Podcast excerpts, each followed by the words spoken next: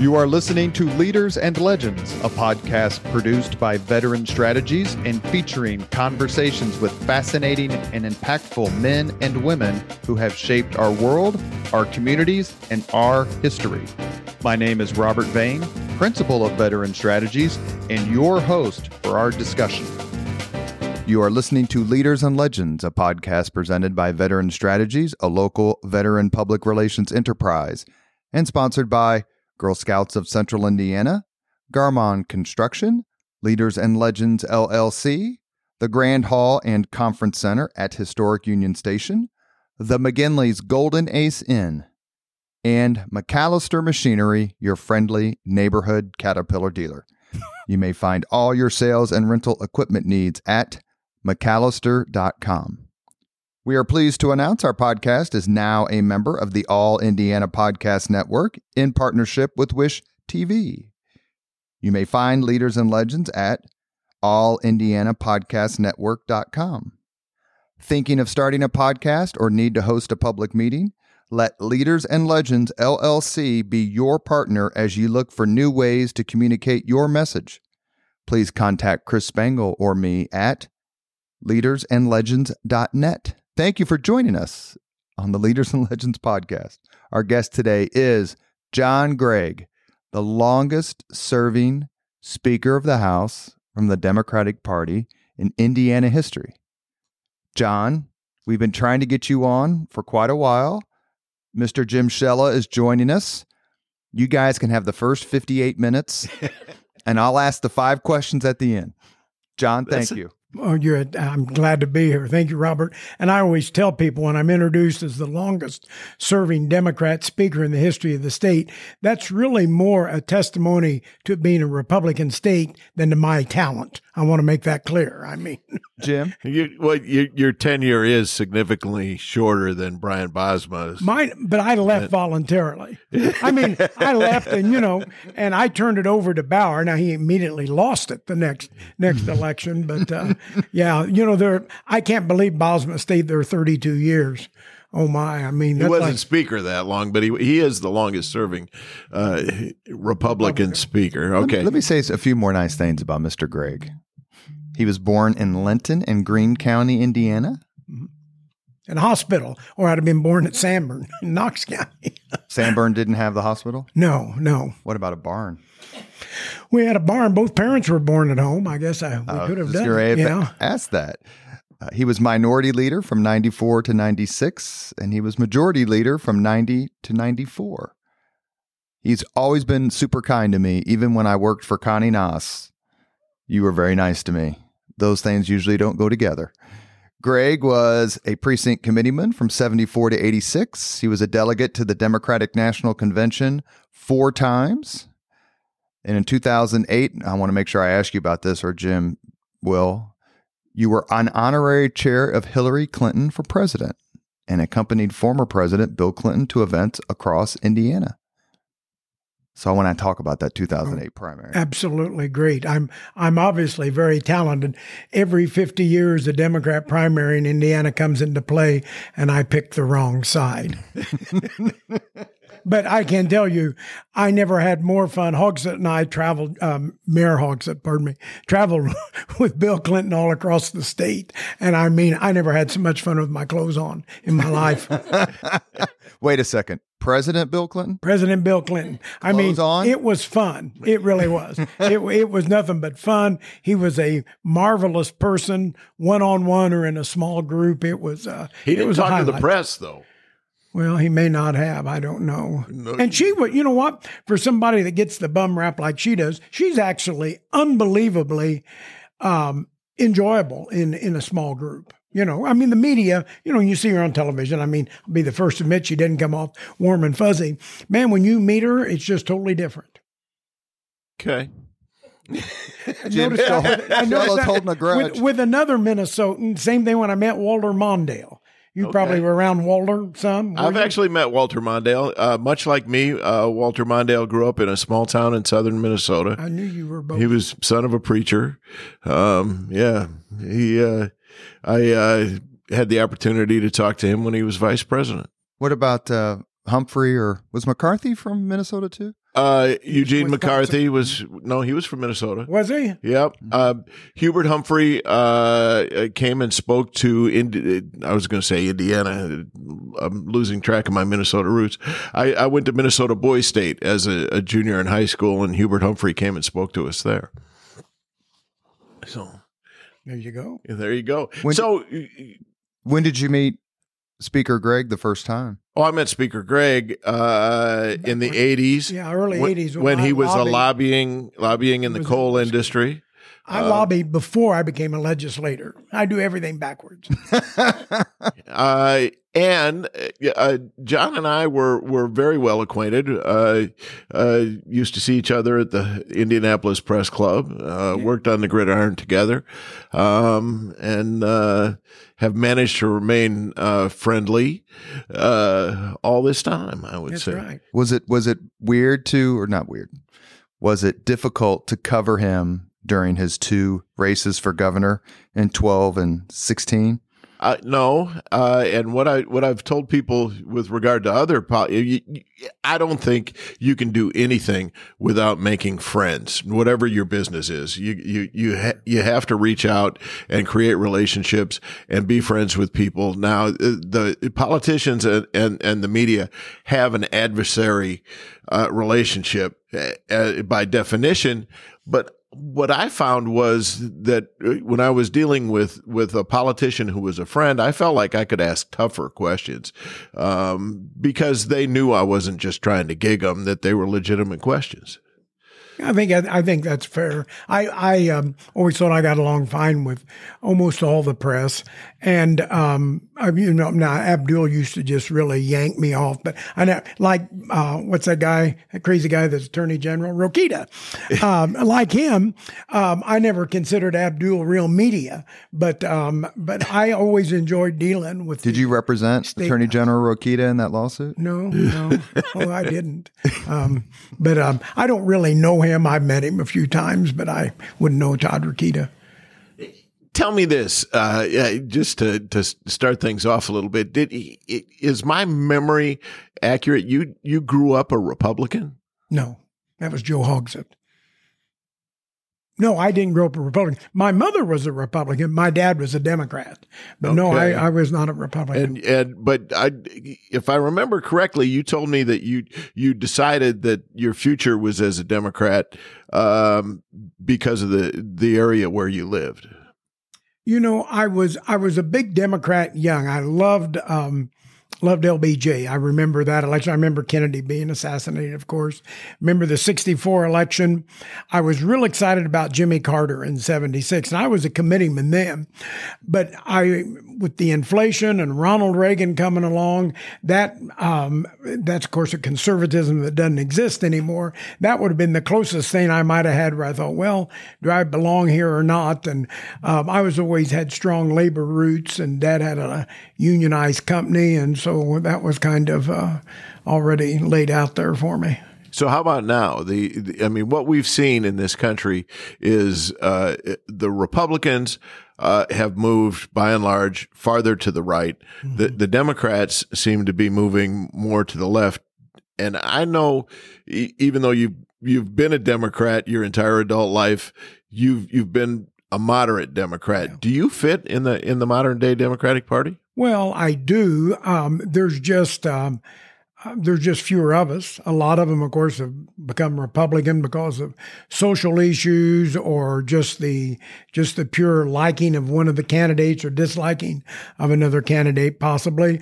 Um, I'm still strong, uh, strong labor. You don't hear Democrats talking about being a labor Democrat anymore, but I'm a big fan of organized labor, public education, uh, environmental. But with that said, I am a capitalist. That was always the thing before. The progressives really weren't much on the capitalism, and now all they want to do is talk social issues. And I believe in equality and social justice, but I'd like to see us broaden that and talk about some other things on a national level.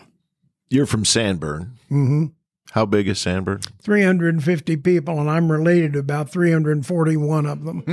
okay and and the reason uh, it's still 350 people is because young people uh, go away to college go away to find work, move move out. Sure. You why haven't you ever moved out?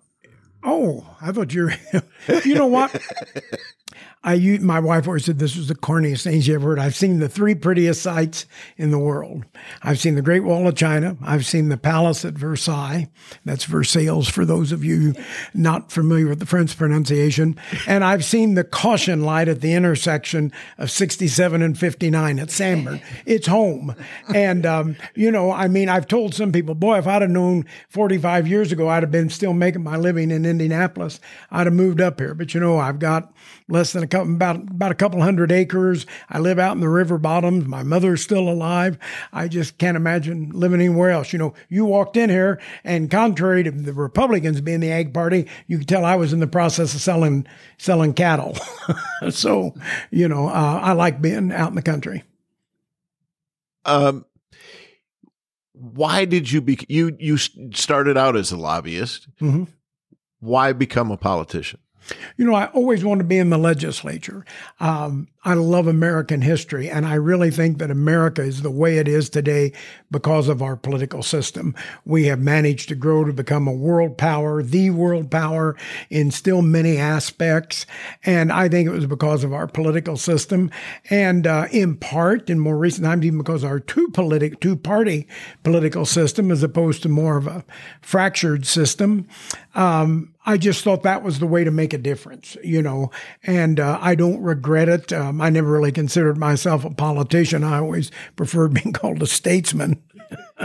don't laugh. You're calling that. I don't know. Am I a leader or a legend? I didn't get elected, and I'm I'm not dead, so I don't know which category I fit in.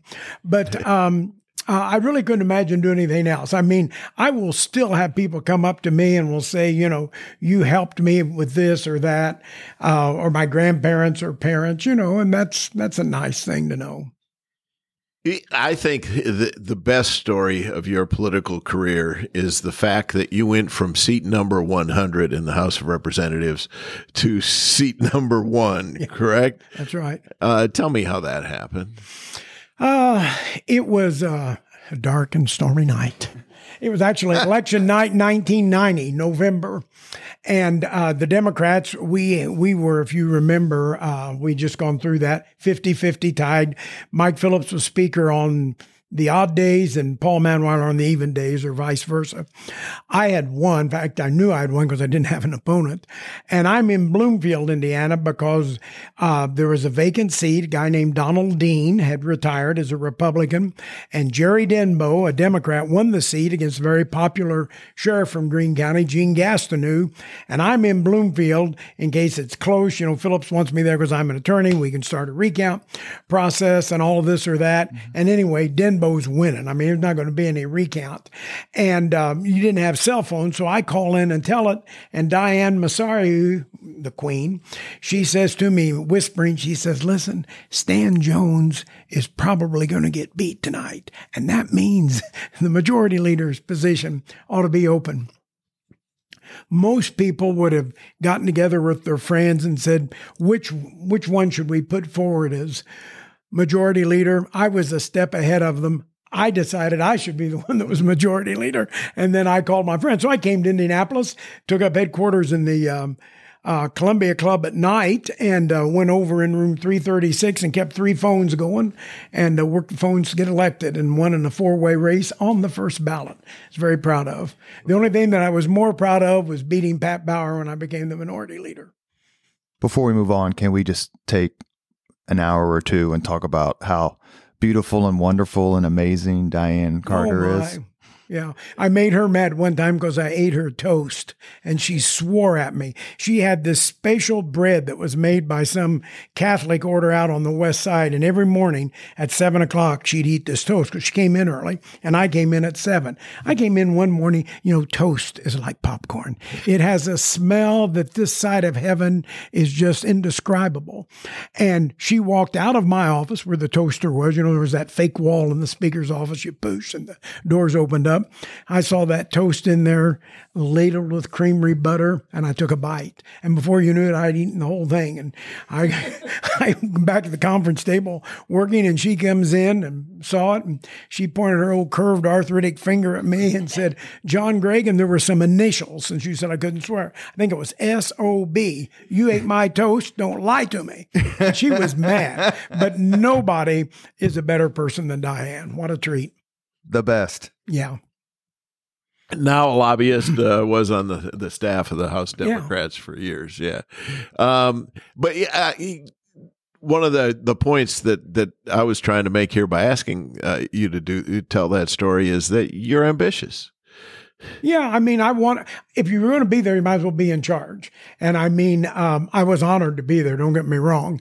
And um, I sit back there in the back two sessions. The second or two two terms. The second one I got on Ways and Means, and I mean, I did. I worked. We had a lot of new members, and I worked them. And we also had always a sizable contingency from Southern Indiana then. So new members and Southern Indiana Democrats gave you a majority. And that was back in the days before the internet. There was no live coverage of the General Assembly. There weren't weren't internet cameras uh, so that people at home could watch. And you had a lot of fun in the back of the chamber with, uh, as I recall, some rubber bands, Used maybe to, some uh, clothespins. I had a couple, two or three members reminded me that if they ever saw me shoot rubber bands, as you know, like if you were going to give the nightly newscast from one of those Romeo and Juliet balconies that hang out over, Yes. because we'd sit in the back and we'd shoot rubber bands up there. And then uh, Jerry Denbo was the one that started the clothespin, but I may have clothespinned a person once or twice. So then after two terms, I'm in charge of enforcing the rules. So that was. and uh, for, for for those who, who may not be aware of the practice, they it, when somebody would get up to go address the body, they would they would attach a clothespin to the bottom of their jacket.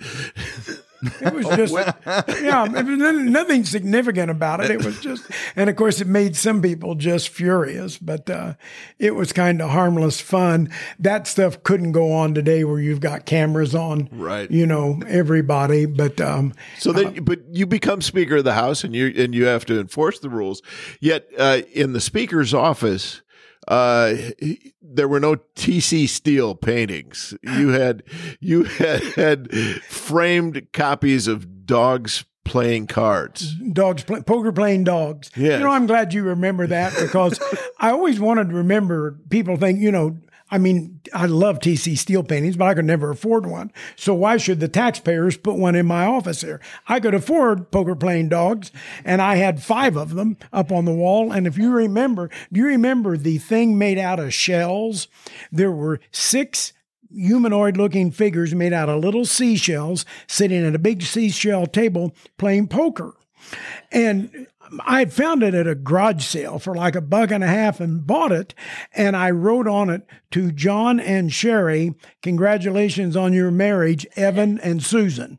And stuck that there. And people look at that and say, oh, I see Governor Mrs. Bayh got you a nice wedding gift. you know, it was a gag. Nobody ever picked up on it. No, no, and Yeah. and they were supposed to think that's not what Evan bought. Yeah, no, no, yeah. yeah. How was your relationship with Evan Bayh? You know, I got along great with Evan. Um, I was in a couple of classes with him at IU. I'm uh, two years ahead of him, just a year older, and um, um, I. I probably there'd be a lot of members. I got along with him better than probably any legislator, and I think he a Democrat, and I think Evan would say the same thing. Um, I was more respectful than most, mainly because I'd always been involved with politics, and we had truly wandered like the Hebrew people in the desert for almost damn near dang near forty years, and um, I was always appreciative. Now, do I wish he would have done this, this, and this? But he brought us to the dance, and you dance with the one who brought you. And um, you know, um, were there things I disagreed with? Yeah, but I viewed him as the team captain, and we tried to help him. What do you remember most about being speaker? What did you What did you accomplish? what I you know what I remember most is it wasn't fun, and I say that seriously. It's hurting Um, cats. it's hurting cats, but it was um, it's tough. Um, I feel very bad for Speaker Huston because I know he just went through his first was it full year or second year. Uh, second, second year. Mm-hmm. I mean, it.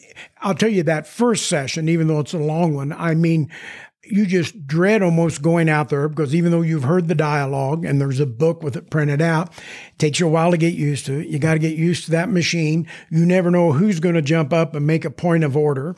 And even though you've got a parliamentarian, and in the case I had the same thing, Speaker Huston or Speaker Bosma for him, you've got the governor and you have to kind of protect the governor. And sometimes that's easier said than done. Protecting somebody like Mitch Daniels, that was a strong leader, wasn't a problem. Protecting Evan really wasn't much of a problem. Governor O'Bannon, uh, Governor Pence, and Governor Holcomb, uh, not meant as a criticism, maybe weren't in public as forceful leaders. So there would be people that might try to take advantage. And uh, it was a lot of work. I mean, I'm glad I did it, but it was not fun at the time. Wasn't fun at all. And that's why when I decided was thinking about running for governor, kid you not, I called Joe Kernan. I didn't, I couldn't call Governor Daniels. It would have been not fair. I did not want to call Evan because I knew I'd get more of a political answer. Called Joe Kernan and I said, I'm thinking about running for governor. I said, I cannot tell you I liked being speaker. I said, I was honored to be speaker. I'm glad I've done it. Did you like being governor? And uh, I remember his answer. What was it? He said he liked a little bit of it.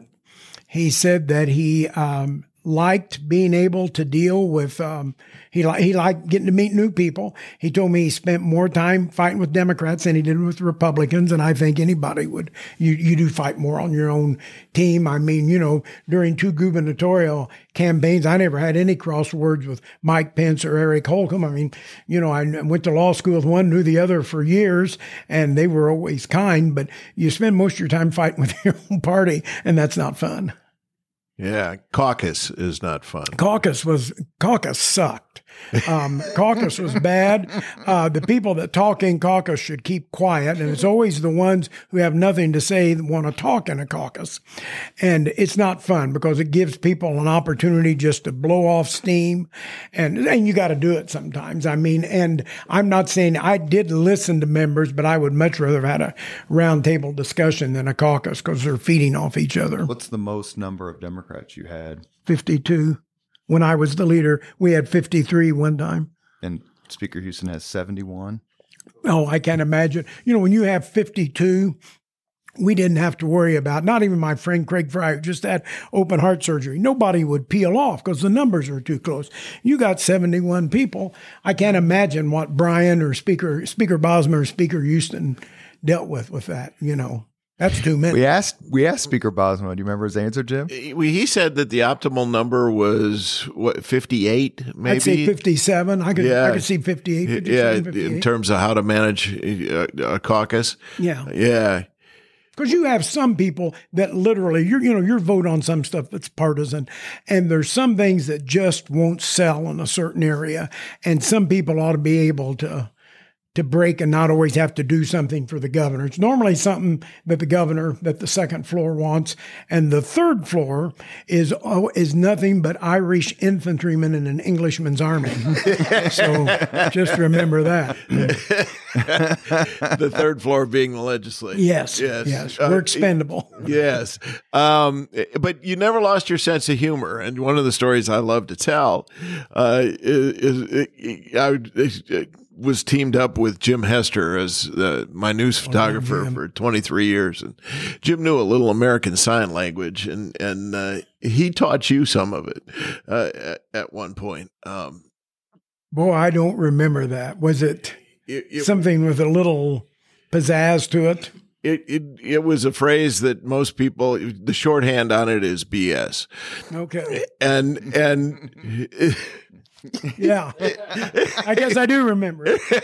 Let the uh, court reflect. Yeah. Well, so the so there would be you know late nights, late nights in the General Assembly. Uh, Jim and I would be up on the the media balcony, um, uh, recording someone speaking, and if they went on too long, you would look up at us and and do a little sign language. well, those were those were fun things. Uh, and my last session or the last two, we were live on the internet, but with no camera. And I'm sure that it's kind of like what they do with Congress. I'm sure that's changed the dynamics. Uh, I could probably tell you real quickly who loves to talk. I mean, um, you know, um, the legislature was fun. Uh, it was fun, ha ha, but it was fun, serious. It was enjoyable. There was camaraderie among the members, Democrats and Republicans. There were differences, but uh, I to tell you how much fun it was and the relationships you built. I can't tell you how many times in two unsuccessful statewide candidate campaigns for governor. I only say that because I got two Republicans sitting in there. That um, you know, or I could Not counting me. Not Not counting. Say who's the other one? or I could have been somebody. Uh, I can't tell you how many times I would go to a city and that former or that current Republican legislator, they weren't coming to the event, but they knew I was going to be there and they showed up and would greet me, welcome me to their town. And that was nice. You know, it really was. Well, so let's talk about running for governor. Uh, you ran against Mike Pence, um, 2012. 2012. And I want to remind you, I could walk into a room of 100 people and take great pride in knowing that 50 of them had not voted for him because he only got 49.7. He, they always say he got 50, I had 47. If he can round up, I get, he really won by two points. I mean, uh, if we the- would have the had closest, the closest race for governor in 50 years. 60 years, but yeah. Yeah, yeah. yeah. Do you, I, I've had And that- people tell me. Now they're All we needed was they're- 72 more hours and we'd have got I've there. had several Democrats tell me, now I used to work for Mike Pence. I didn't work for him in that election, but I was the head of his Veteran Affairs Policy Committee. But I have had several D's brag on you and said, if we'd have had another three to four days, Gregg would have won that. What, do you you know, think that's true? yeah. And why would that have been true? I'll tell you why. First of all, we had the momentum, and I, I don't mean any of this to speak ill of Vice President Pence because he's somebody that I have respect for the office, and he and I have been friends. Um, he really wasn't pushing anything other than, hey, if you like Mitch Daniels, me too. And, you know, keep the good thing going, good to great. Didn't really have any substantive programs. And that sounds great for the ads, but there were back then, there were people that thought and looked beyond the party labels. You'd had Dick Lugar had been upset. So that tells you, you know, you've got some establishment Republicans out there. But the momentum was gaining for us. We did not have much money, but we had driven home the message. He had never passed anything. He had never done anything in He was all about social issues.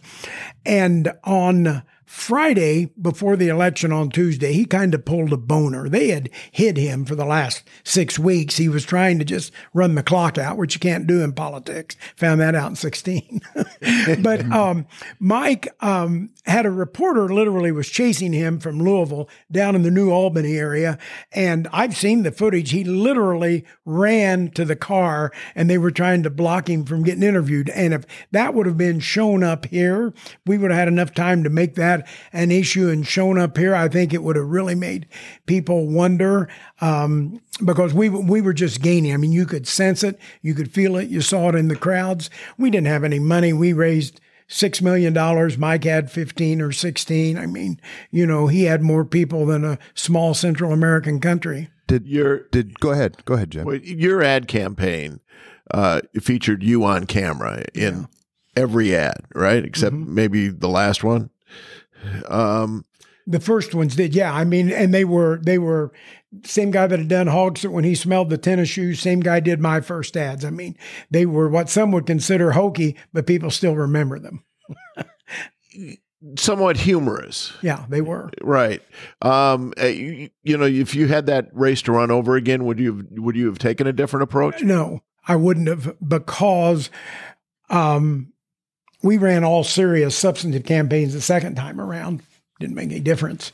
Um, no, and um, no, because I think the ads were so unique. It caught people, and they had a message, but it was saying them a unique way. Uh, I would, I would not have. What I would have done different, I'd have focused on raising money more. I felt like I needed to be out and be seen and visit people. That didn't mean anything, and I knew better. As Speaker of the House, I knew you had to have money. So the second time, I raised money. You are listening to Leaders and Legends, a podcast presented by Veteran Strategies, a local veteran public relations enterprise, and sponsored by Girl Scouts of Central Indiana, Garmong Construction, Leaders and Legends LLC, the Grand Hall and Conference Center at Historic Union Station, the McGinley's Golden Ace Inn, and McAllister Machinery, your friendly neighborhood Caterpillar dealer. Our guest on the podcast is former Indiana Speaker of the House and two time gubernatorial candidate John Gregg. We are joined by our frequent co host. Can I call you lovely and talented? Absolutely. Lovely and talented Jim Shella. Speaker Gregg, is there a particular Hoosier leader and or legend you admire most? Oh wow. You know, I think we've been um, we've literally in my lifetime been blessed with a lot of good uh, leaders. I used to uh, make the comment that um, Bob Orr was the nicest guy I never voted for. He always liked it when I would say that. But um, I guess I've, I've, i thought our governors are good. Um, I grew up knowing Matt Welsh because he was from Knox County and our state chair was from there. So I remember Governor Welsh as a young man and then as former governor. Um, I thought Dr. Bowen, uh, whereas I did not support him because I'm a Democrat, but he was very, very popular. And it was interesting. He was so popular that Bob Orr was really under his shadow most of that time. And I will say something in defense of Mike Pence. Mitch Daniels was real, real popular. I mean, I got so tired of people uh, saying to me, well, we like you, but we want to vote for Mitch. It was always, hey, time out. Mitch isn't running again. But whoever, had I been fortunate enough to win that race, whoever would have followed Mitch Daniels would have been governor with a small g.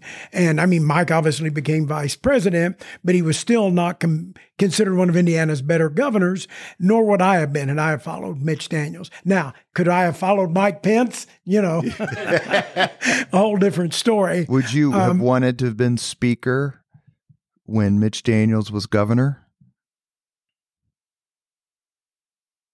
You know, I I would have done some things different.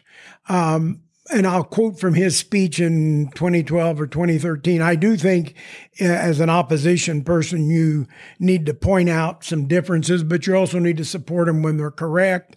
And there were some things he tried doing. Um, none, none, of the union stuff I mm-hmm. liked, but there were some things he did on the toll road and some other things that the Democrats should have supported. I mean, it was just, they just didn't do it because of politics, and that's wrong. Well, I was communications director at the Indiana Republican Party and was sitting next to Chris Spangle on the Abdul show. Well, you were in the booth next to us. And I said on live air, I didn't lose my job, even though Murray Clark half laughed and half wanted to fire me. When I said, if Pat Bauer says no anymore, he could have been my prom date. Do um, you think the Democrats should have worked in concert a little bit more and said, "Hey, look, you know, we think, didn't vote think, for you, but let's let's move the state, let's get it out of its rut." Yeah, I didn't. I also want to say that I thought Governor Daniels was wrong to say it had been mismanaged for so long, but that's that's history. Uh, I do. I think Pat took Pat was the Pat's a friend, but Pat was the wrong leader at that time. You needed a leader who would try to do certain things to make it more appealing to Democrats, make it stronger in labor, make it stronger in spending money all over the state or any number of things.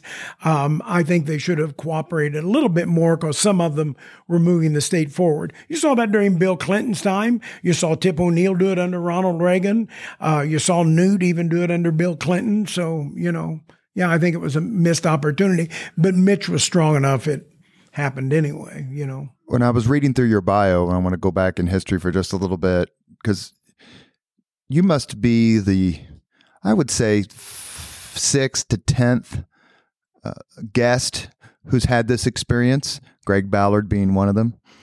What was it like to be at Indiana University when they went 32 and 0 and won the national championship? I say that because Quinn Buckner has agreed to come on the podcast. Really? Mm-hmm. You know, I got to meet Quinn Buckner when um, I ran for governor the second time. He, I was over at the Pacers, and I saw him walking down the hall, and I just mentioned to Greg Schinkel and Herb Simon, I've always wanted to meet Quinn Buckner. He came in there, and we had a nice chat. It was great. Um, you knew it was going to be a good season because if you remember the year before, they just Scotty mm-hmm. May broke his collarbone or mm-hmm. whatever. I never missed a home game. I, I still hear the song "Philadelphia Freedom" by Elton John, and I think of the 1976 undefeated champion? And they didn't call off classes the next day. I was in a class the next day that was a senior seminar, which had less than 20 people, very small at IU. And our professor came in and says, I cannot cancel this class. We're going to have class. She lectured for about 30 minutes, knock at the door. Her husband came in carrying pizzas and a, and a cooler. And I'm just going to leave it at that. I've told too many people. well, it was the 70s. No, it was the 70s, but uh, it was great. You know what? And I can remember being on campus. You'd see Kent Benson walking around. He'd speak to people. I can remember Quinn Buckner. I mean, I'd never met him. But they'd see you and they'd smile and wave. Now, Bobby Knight was an AWS. He wouldn't smile. He'd act like, you know, you could stuck a flaxseed in his hind end. It would have hurt. but uh, he just wasn't pleasant at all. Lee Corso, on the other hand, he was the football coach and he was kind of like the second coming walking through campus. Hell, he'd have students following him, you know. I forgot I can't swear on this. You you you disguised it. Okay. I could bring you back to politics if it's okay. I mean, going back to that the 2012 race and how close it it was, the closeness of that race is that what convinced you to run again? You know, um, it's tough losing a race like that. And I never, and I hope I've never been bitter or said anything unkind in a personal sense against um, Vice President Pence or Governor Holcomb. Um, I couldn't shake the thought after it was over because I started thinking of things I'd done wrong. And the first thing was I had not focused on raising money. We came that close. If I would have had two million more dollars, we'd have been on television and other areas closer, and I thought it would make a difference. I could not shake that thought in 2013, 2014. And uh, I kind of gone out and did some thank yous, you know, to some JJ dinners and stuff. Uh, my dad was still alive, but he was sick. And, you know, he kept saying, you need to run again. Subsequently, dad passed away, but that wasn't it.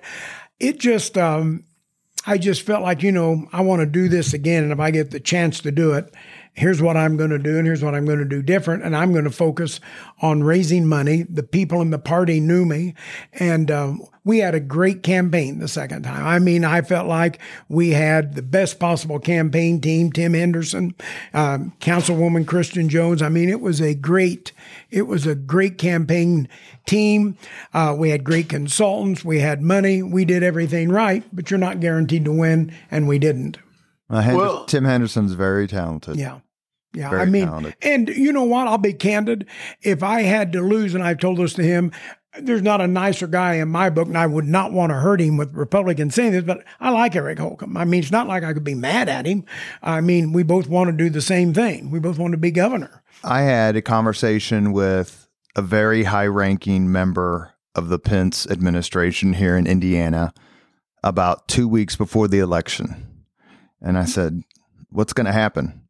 And he said, If Trump wins by 10, Eric wins. If Trump doesn't win by 10, Eric loses. Is that how you saw it? We thought 12. We made it to 14. uh, I mean, that's huge numbers to make up. We knew it all depended on how he was, but you got to remember. And Trump won by 19. He won by 19. Yeah. So, I mean, so we lost, um, we lost five points. Um, we were in that race, and the moment the FBI director Comey, who Trump gives the devil to, announced that they were going to look at Mrs. Clinton's um, computer again 10 days before the election, I mean, Evan dropped overnight. It took a while for us to drop, but we were headed down, and it was just a question will it level off before election day? And looking back on it, um, it was probably best. You couldn't tell that. You know, the last two weeks, all the TV times bought as a candidate, it's fun because you are just going out meeting people. We were seeing great crowds and um, everything. You know, uh, I was a Democrat. I knew what was happening at the national level. I knew it could affect us. But it finally dawned on me the night before the election you know, oh pal, this we were back at the farm, my wife and I, Lisa, and I just told her, I said, now we need to be prepared because I don't think tomorrow's gonna gonna be good. And I said, I'll deal with telling the children and my two brothers because they have to deal. I did not want to deal with my mother on this. Uh, not that she would have been mad or anything. I just, you know, and um, I knew I knew it. I knew at twenty till seven I was defeated. In fact, I called Eric. Pardon me, called Governor Holcomb at seven o'clock sharp, congratulated him, and I can tell he's kind of dumbfounded. I said, "Look, I won Vigo County by thirty five hundred votes, and I should have won it by six. I won Sullivan County by twelve hundred, and I should have won it by two thousand. This is over for me." And I told him, as I did then, I said, "You know, if I'm going to have to lose to somebody, I'd a lot rather have lost to you than the Susan Brooks." Oh, I'm sure. Uh, really? I can't tell you. All I, want to know, I all I, talked to- all I, wanted was David Brooks to be the first first gentleman of Indiana. Yeah, that would be fun. But I mean, Were you, guys in law school together, were you? Yeah, I and mean, I was in law school with Susan, love Susan, Brian Bosma, and Mike Pence, and me. I think anybody would have said we would have all sought higher office. I think most of them, since they're an intelligent bunch, felt like I should have gone the furthest. But well, I went. To, I talked to Eric Holcomb the day before election day. Yeah. he had he had just seen some polling numbers, and he was very happy. yeah, and and he he also knew that his fate was tied to to Donald President Trump. Trump. Yeah, Yep. it was. And then four years later in 2020, Holcomb wins, was it 59, 57%? 59 and Yeah. you know i mean i th- i think i got 47 something the first time i mean what would he get 29 and i don't know what we'll see in the us senate race this time i mean i wouldn't think it'd be 40 Jim, why don't you take him through like politics and the Democratic Party? And It probably wouldn't be fair for me to do it. well, Democrats are in bad shape at the moment. I I I think I did some stories back in uh, 1985 or 1986 about about how desperate circumstances were for the Indiana Democratic Party, and I don't think they're any better now than the, than they were then. But as you said, Evan Bayh managed to to to bring the Democrats out of the wilderness. Is is there reason for hope at this point? Well, yes, you have to tell yourself, and I'm a Democrat, a proud Democrat. Um, you have to tell yourself in order to keep going as a candidate or as a party stalwart that it's going to get better. And I tell myself that, you know, with each day like this, where the Republicans control everything, we're one day closer to breaking that hold. I just don't know when it will be. Uh, we're seeing a realignment of the parties. When I left the legislature, we had 23 members from Southern Indiana. Today we've got four, and one's from Bloomington. And, you know, that's not, it's in Southern Indiana, but it's not Southern Indiana. Uh, so you've had an alignment of the parties, uh, both parties, you know, stuff used to be if you talk jobs, you talk salaries, you talk money, that would get people's attention. You know, we're on this us versus them stuff right now, and that's got to play out. And I hope it plays out for the better of the country, of course. Yeah, who is a better running mate, Vi Simpson or Christina Hale? You know, you know, let the, let the record reflect the hand gesture, More, more know, sign language. more sign language. I will. T- they were they were both two different running mates, um, and I had.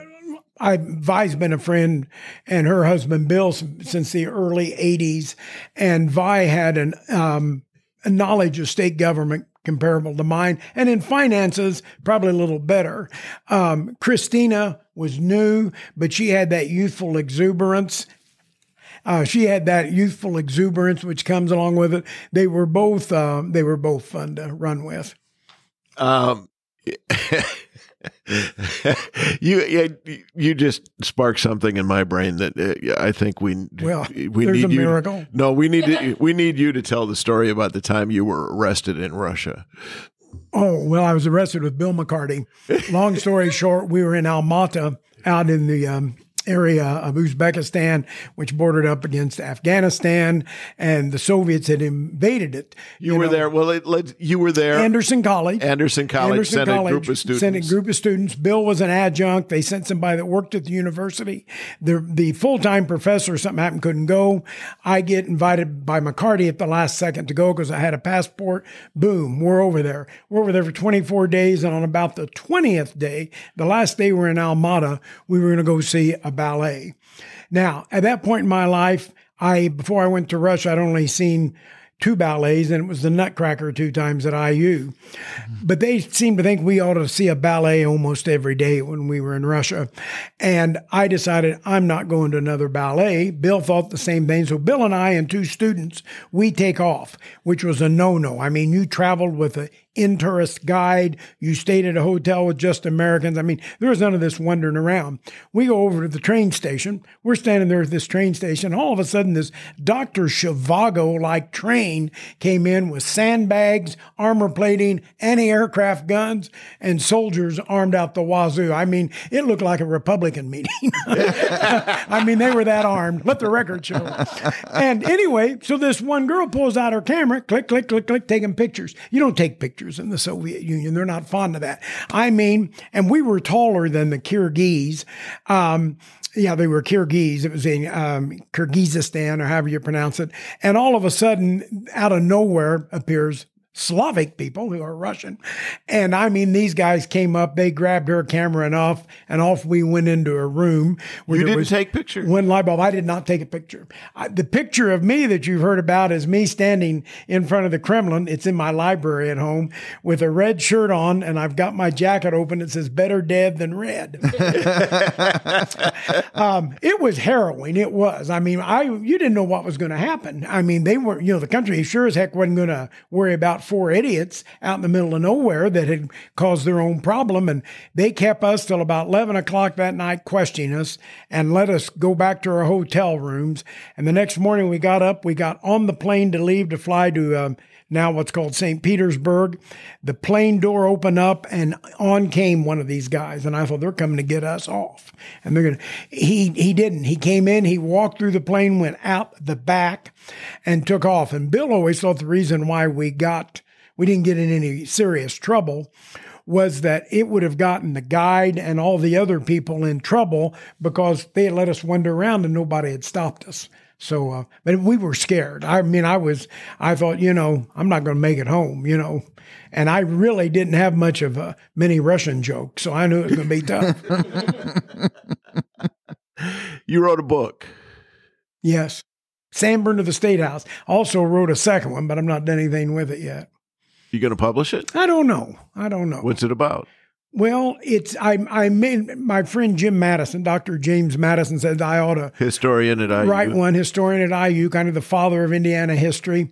And he says if I write one, I need to be candid.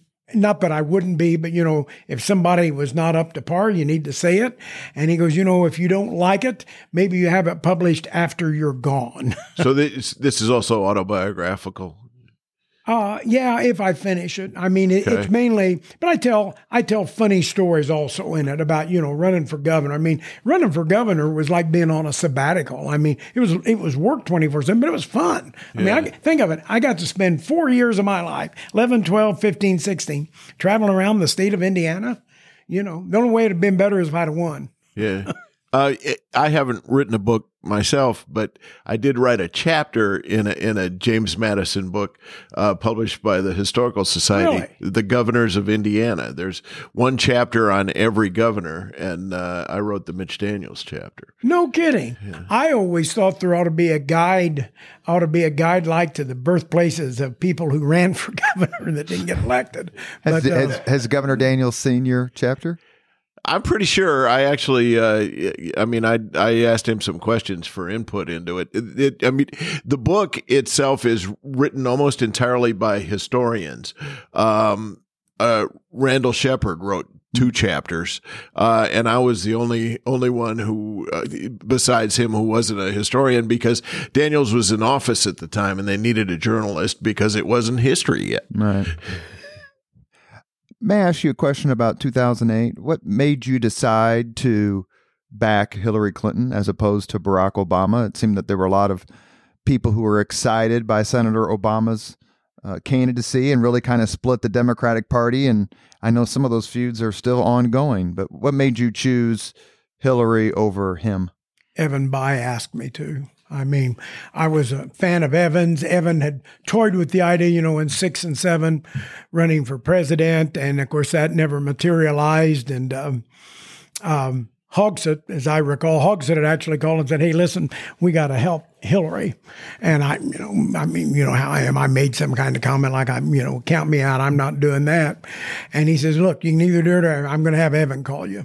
And um, and I got the call from Evan wanting to know, "Is there a problem?" And I said, "No, you know, Governor." I always call him Governor. You know, There's a 100 senators, only 50 governors. Remember that. Rome fell because it only had a Senate, by the way.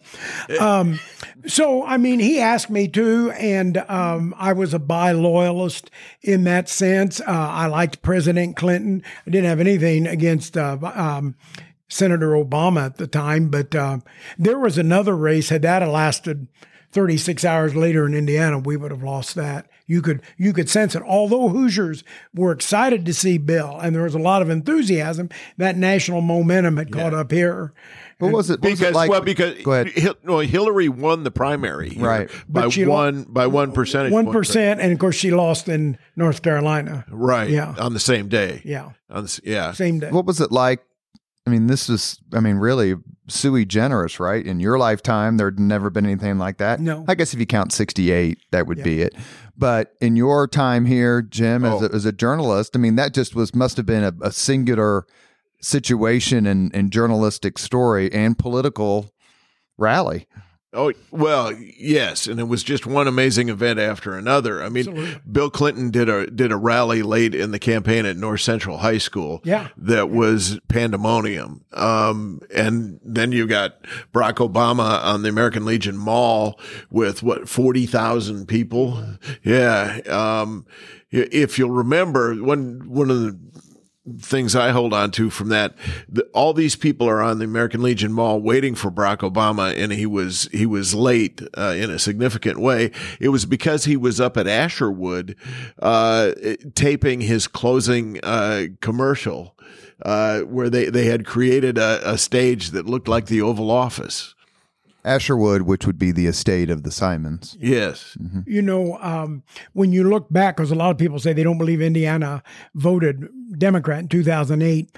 I don't remember the number, but the number of times that President Obama, as candidate Obama, and then nominee Obama was in the state, and then you had both. I think it was Clinton- forty nine. I think it was- 49 and both clintons would have added up probably to 30 35 um, that made a difference i mean Oh, it yeah. did it, you know all kinds of people voted uh, they, they were enthused you know i mean it was it was I mean, it was fun to travel with Bill Clinton. I mean, he was going in small places, and there were people showing up, Republicans as well as Democrats. Hoosiers wanted to see and hear an ex-president, and he spoke. He he had the ability to talk to a whole crowd and everybody connect with it. But I can remember in Huntington, Indiana.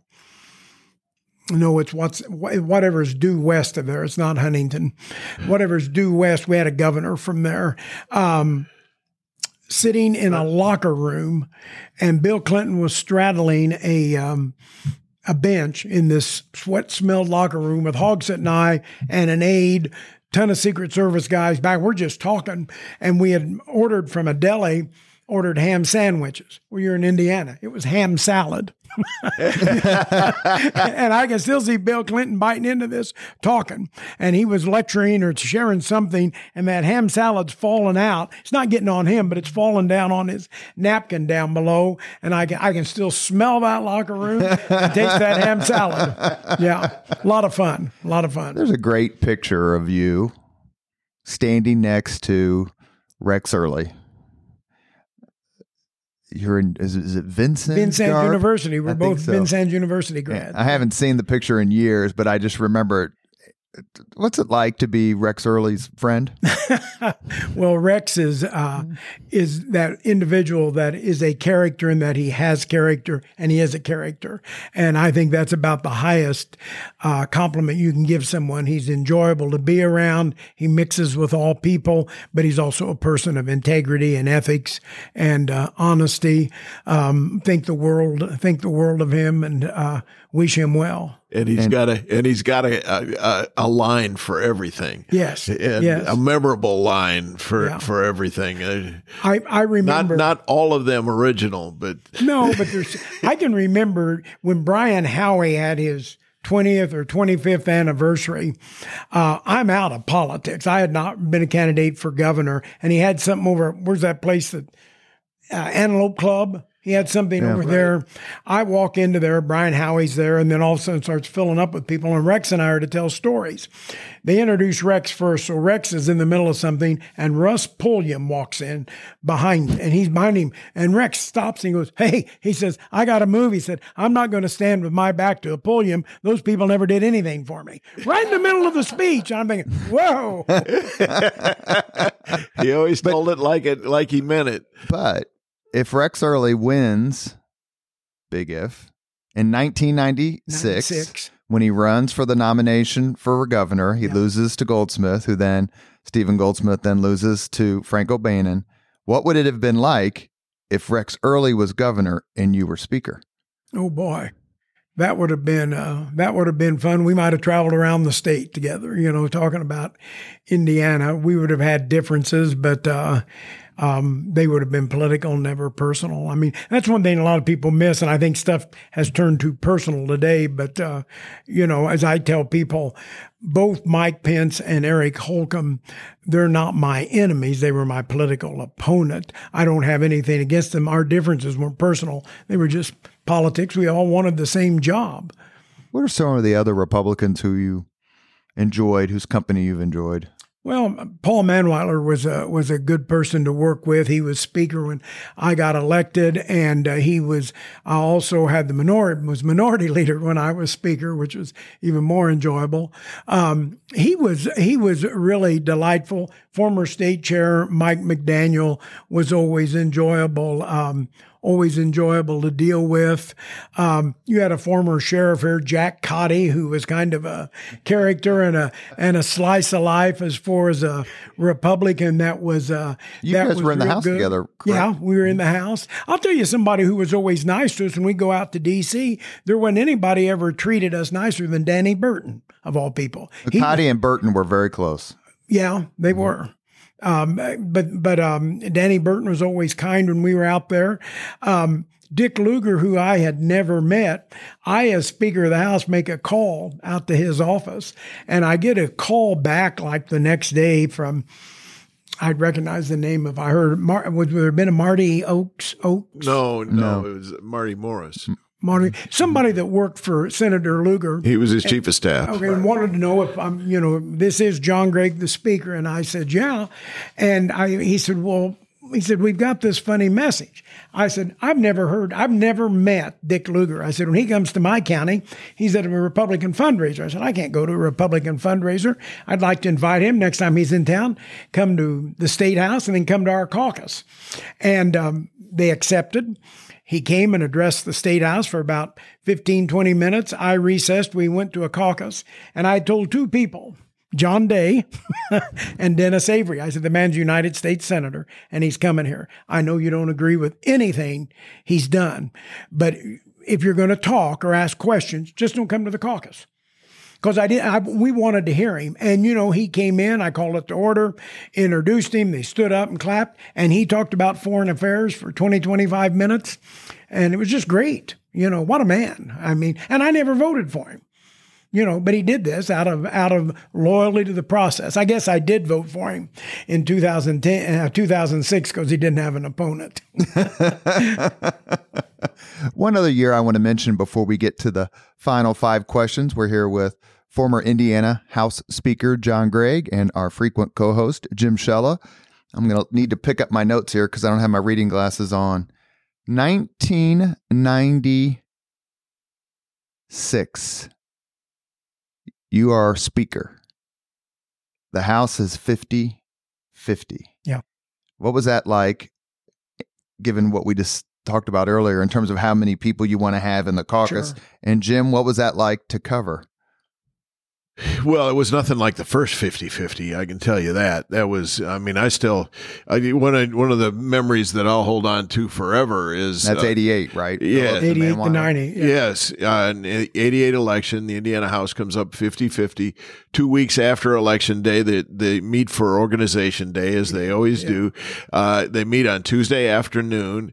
Um, they are essentially in session. There are negotiations taking place off the floor, but they were in session until Thanksgiving morning. on Thursday. presiding? um, the Secretary of State Evan Bayh. Who was governor elect?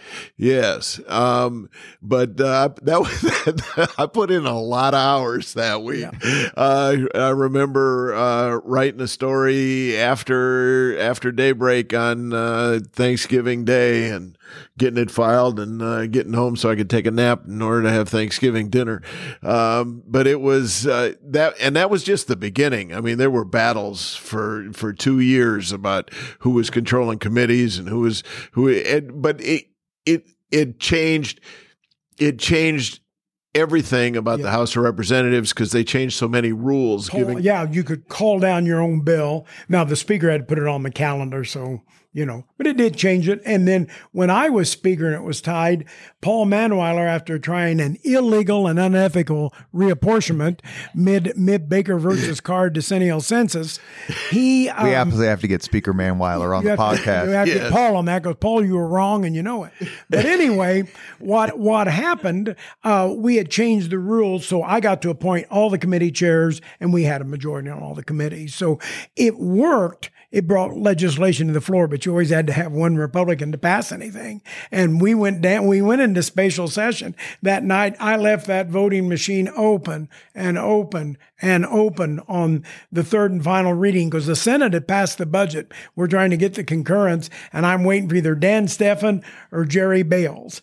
And it was like, Lord, please, I just want to go home. And uh, it didn't happen. So at 50 50, Nothing passed. but at 50 50, why did you end up as Speaker? Because the Secretary of State was a D? Governor.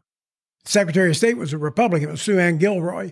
They had tied it to the And- highest and not 90. official. well, and 90. This, this, You're 96. this is 96. 96, forgive me. Yeah, Yes, Frank and- O'Bannon beat Steve Sue Ann Gilroy And when was, they- that's right. Yeah. And when they had changed the rules in '88, that was one of the rules Yeah. they changed. It'd be governor in the even or in the gubernatorial years and secretary of state and the other ones. Because the Republicans thought there's no way Steve Goldsmith's going to lose to Frank O'Bannon, and he did. Were you surprised? No.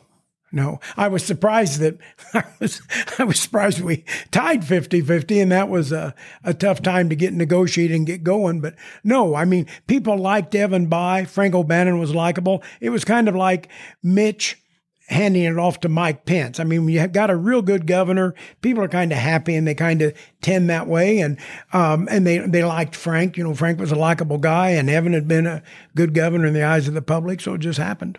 One of the questions that, and Jim, correct me if I get this wrong, but one of the questions you asked Speaker Bosma when, when he we had him on the podcast a few months ago was really it said that the speaker is the second most powerful person, but the most powerful person when the legislature is in session. Did you feel that way? Well, I know the stars always said that. it, would, Um, it would apply only if you had a majority, certainly.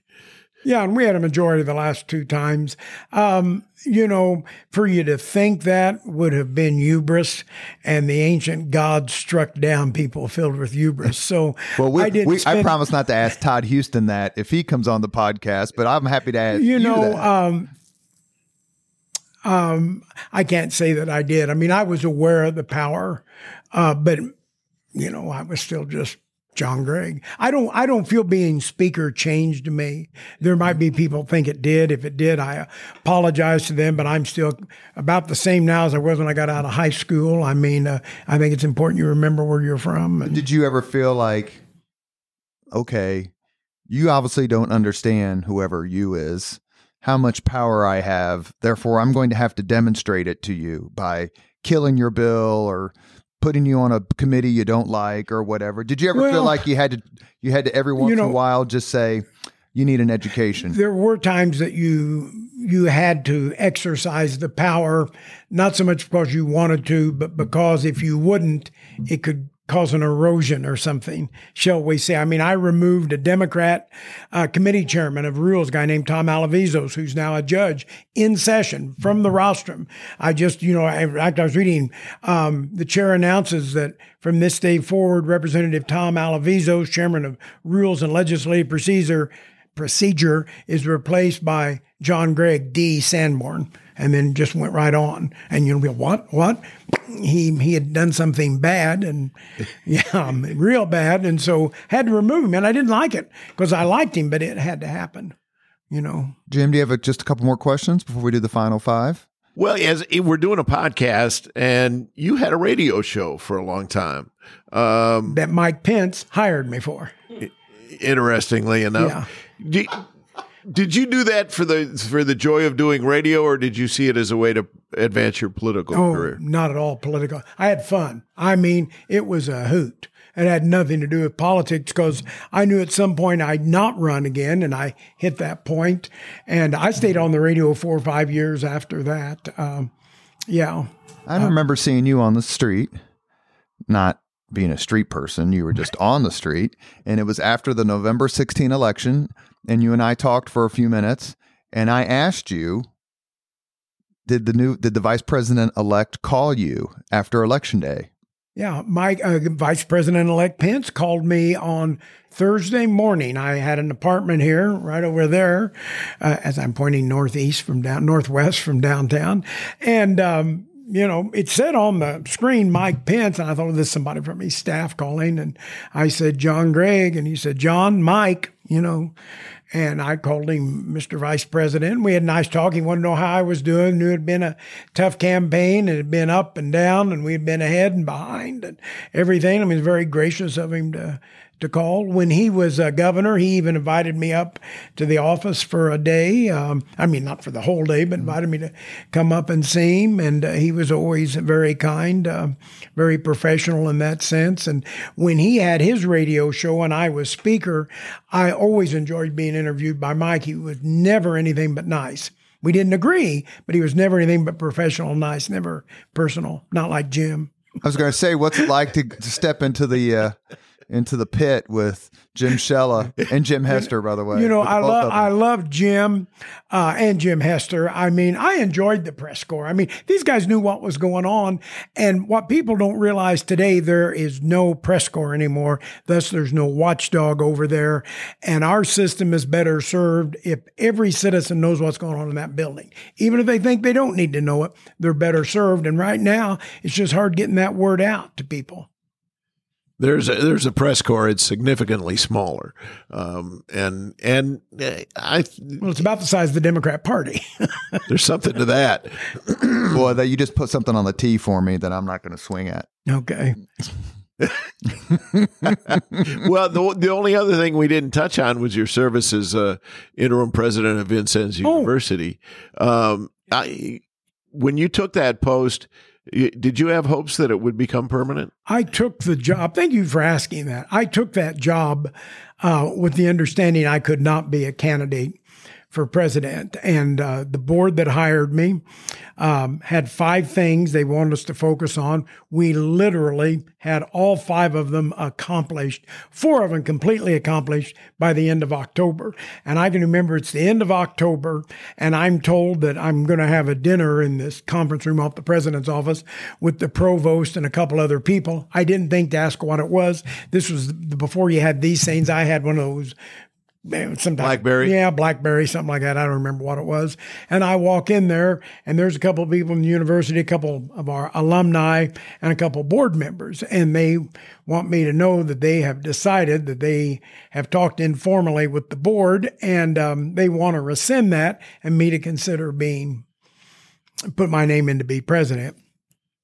And uh, and they said, We don't want an answer now because I would have told them no then. They said they want an answer in two weeks. Two weeks comes.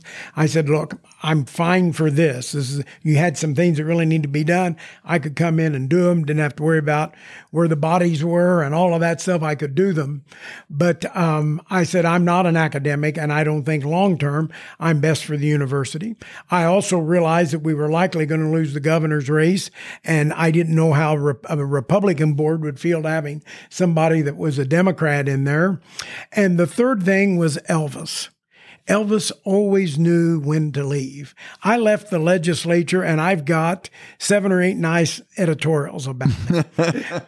With no disrespect to the late Larry Borst or Bob Garton, they didn't get any. When you when people say, Why did you leave? As opposed to why don't you leave? It's a big difference. And I left the state house at the top of my game. I left VU at the top of my game. You always want them wanting more. And I left both times. And uh, I thought I'd come back for an encore, but that didn't always work out. We've reached the point in the Leaders and Legends podcast where we ask the same five questions of all of our guests. Jim, do you want to ask them? Sure. The first one is what was your first job? Uh, delivering newspapers. What what newspaper? Uh, the Bicknell Daily News, which was the first paper that the Pulliam family ever owned in Indiana, according to. Russ. Okay, and I know they later uh, owned the the Vincennes Sun commercial, Yeah. commercial, right? What was your first concert?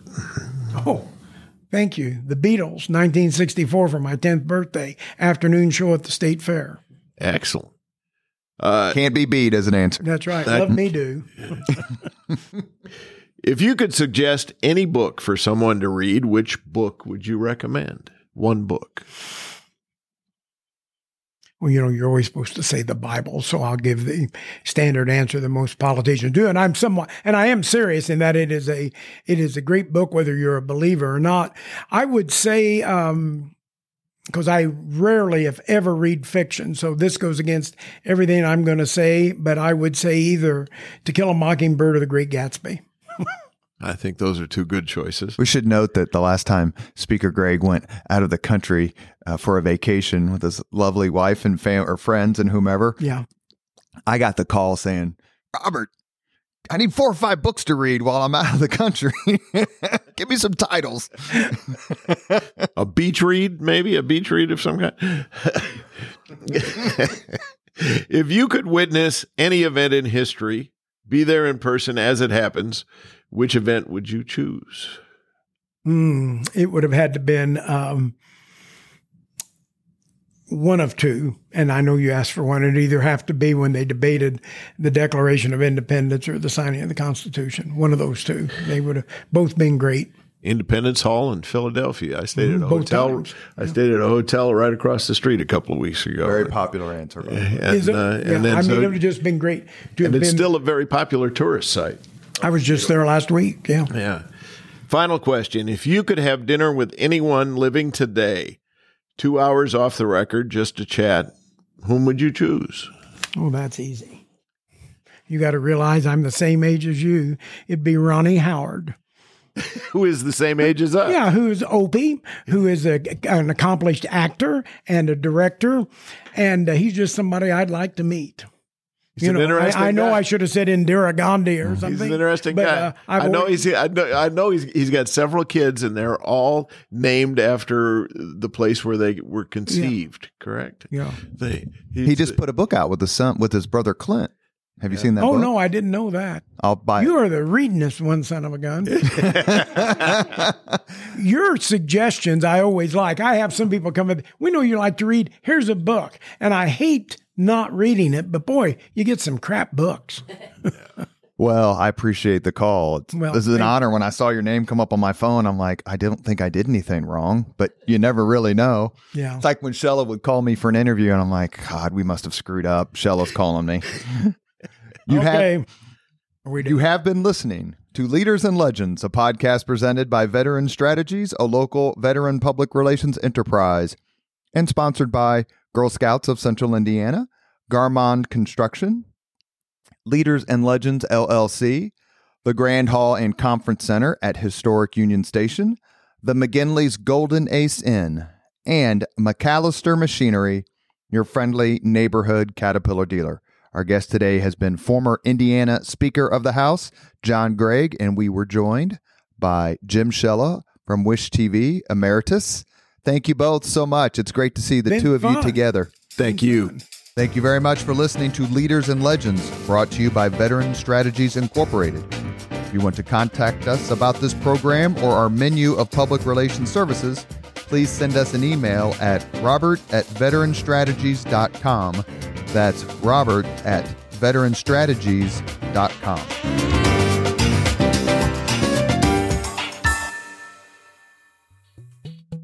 This podcast was produced and edited by Chris Spangle and Leaders and Legends LLC. If you're interested in starting a podcast or taking yours to the next level, please contact us at leadersandlegends.net.